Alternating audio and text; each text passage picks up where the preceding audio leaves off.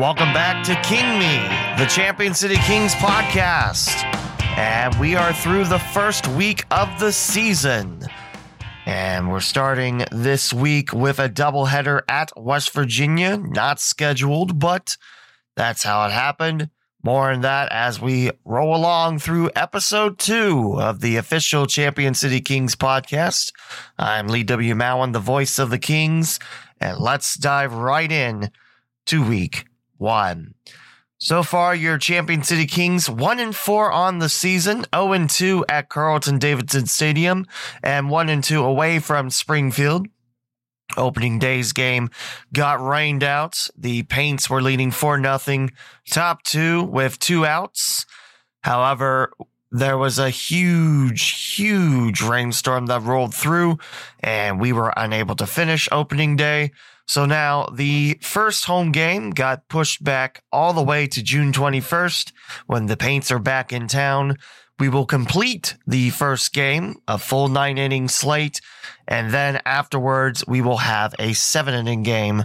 The scheduled game becomes the back end of the doubleheader and now a seven inning game instead of nine. That's again June 21st, but we got a little bit of ways to go before we hit that.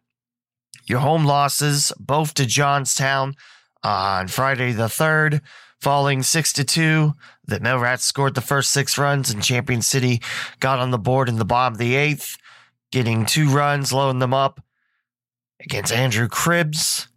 However, that's all the Kings could score and fell 1 2 3 in the bottom of the ninth to fall 6 to 2. On Monday, we went to extra innings in a four and a half hour game as the Kings had a four run lead heading to the top of the ninth, but could not hold on as the Millrats score six in the last two frames to win it 10 to 8.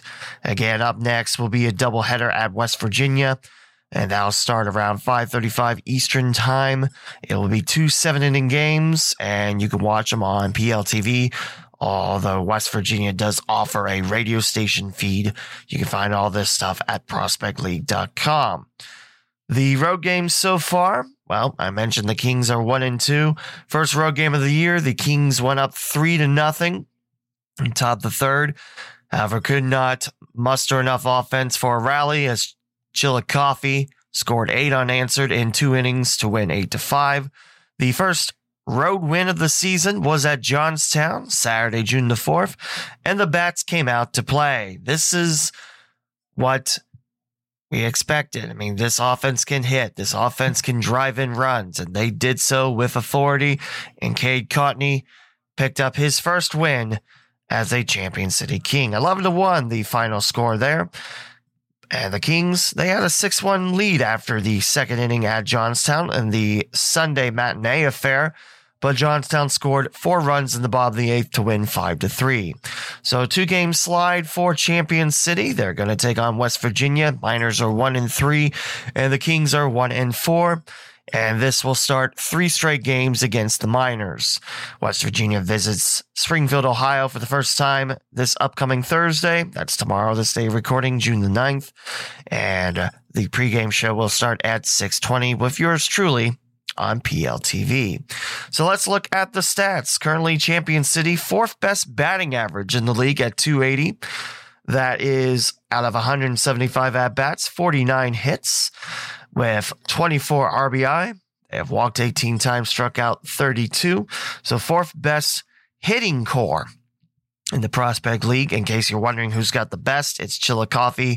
That team's hitting 300. The Quincy Gems out of the West, 298. And Terre Haute is hitting 284.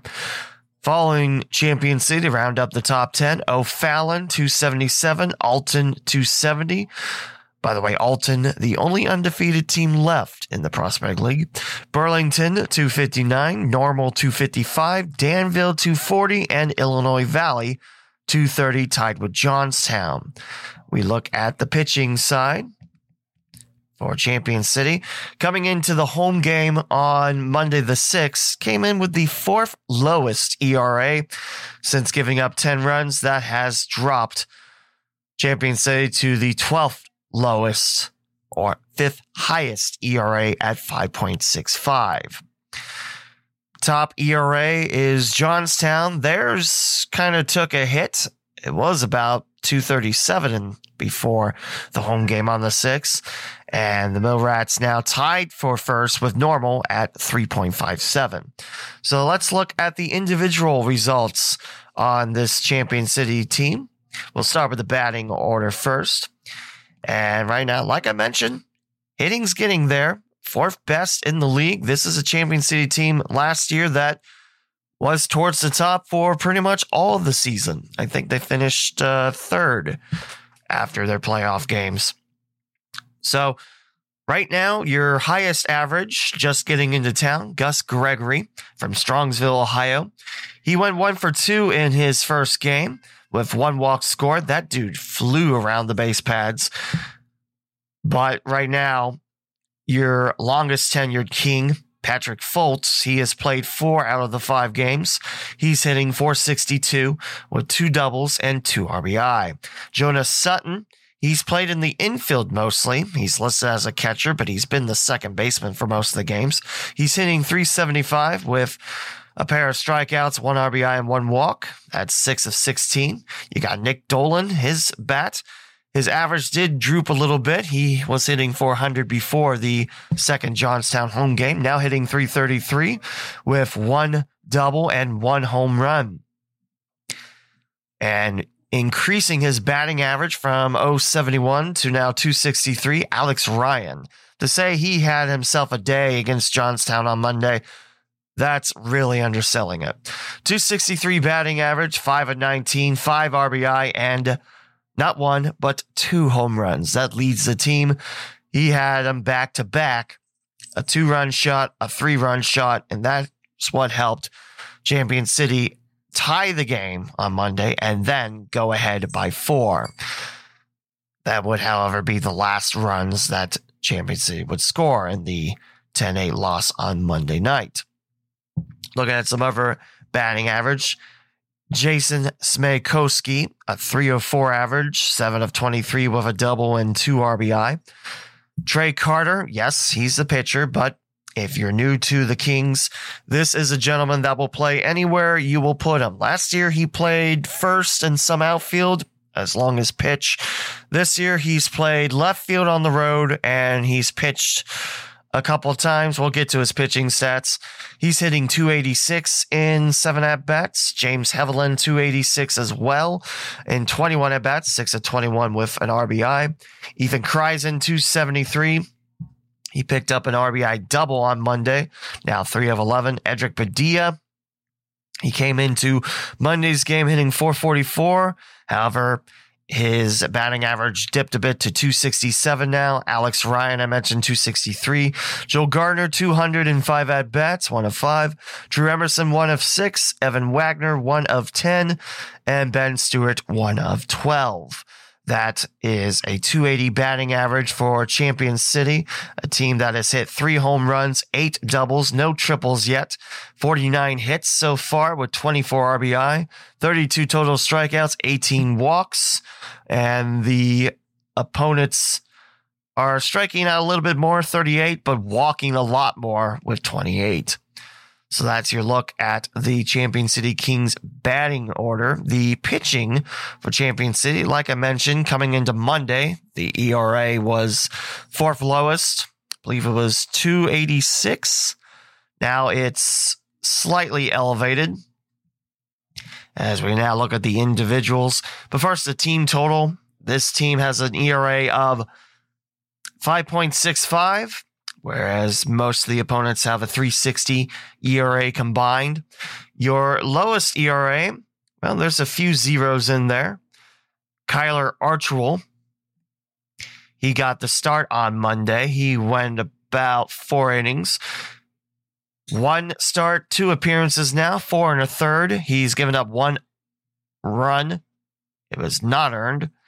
Two hits. He walked five in his two appearances, struck out one but no ERA. Nathan Jandruszkiewicz, he has appeared in one game through two innings, gave up two hits, walked one, struck out three. Cade Cotney, as a starter, he's got the lowest starting ERA at 1.29. in his only start, one win. He went seven strong in the 11 to 1 Saturday win at Johnstown. Gave up three hits, gave up one earned run, walked two, struck out five. Very strong work. Got a nice arsenal of pitches as well with Spring Arbor. Uh, Gabe Phipps, his first start officially not in the books, but his second start really, really well done. He went five innings. He did not get the win nor decision. Remember, the Kings went up three to one after he left, but threw really well. Five innings, one earned run, three hits, walked one, struck out six. In the season opener, he gave up four earned runs and one and two thirds.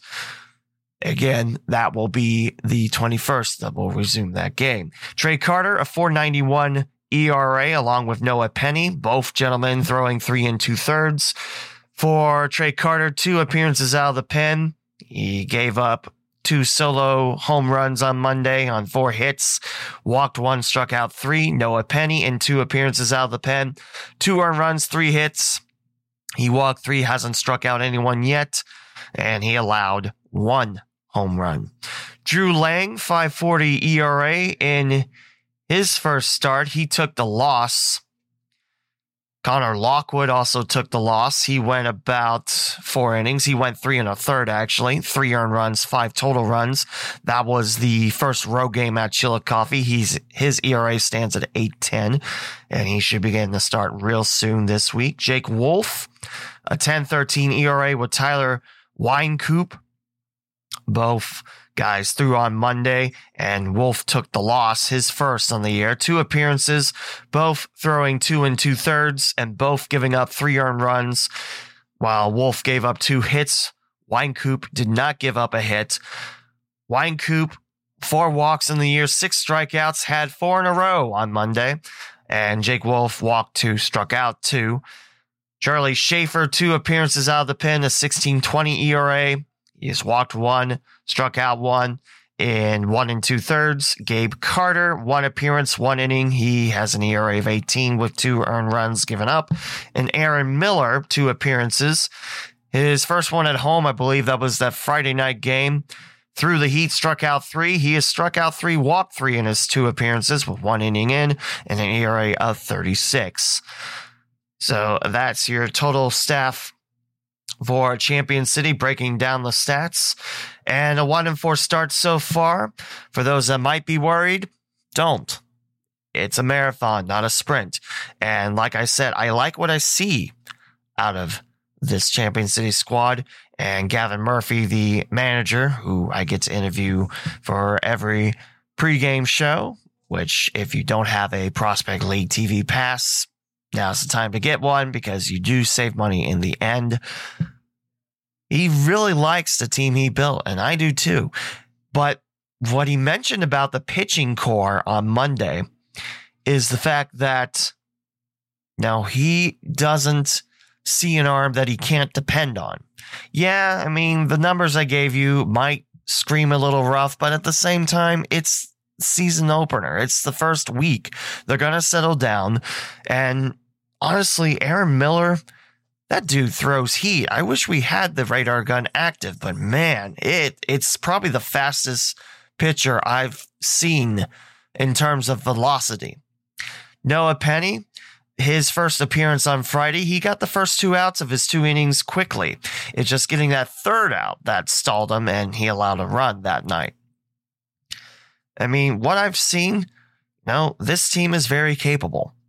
And a 1 4 start doesn't detract anything they've done so far. It shouldn't turn off your interest in this team. It should just make you realize that, hey, once this team gets around that corner and starts picking up wins, it's a serious contender for another playoff spot, and that would be the second in team's history since moving from Slippery Rock, Pennsylvania. So, what's on tap next for Champion City? Well, I'm glad you asked, as Champion City will be back home for four straight starting tomorrow. And I mentioned West Virginia will be in town on Thursday. Friday and Saturday, we'll get our first look at the Wabash River Division. Lafayette Aviators, they're the team that won the Eastern Conference final last year against Champion City, 15 to 5. And eight innings, I believe, might be seven. But Lafayette played for the Prospect League Championship, came up short to the Cape Catfish in a best of three series. So we'll get our first look at the Aviators so far this year.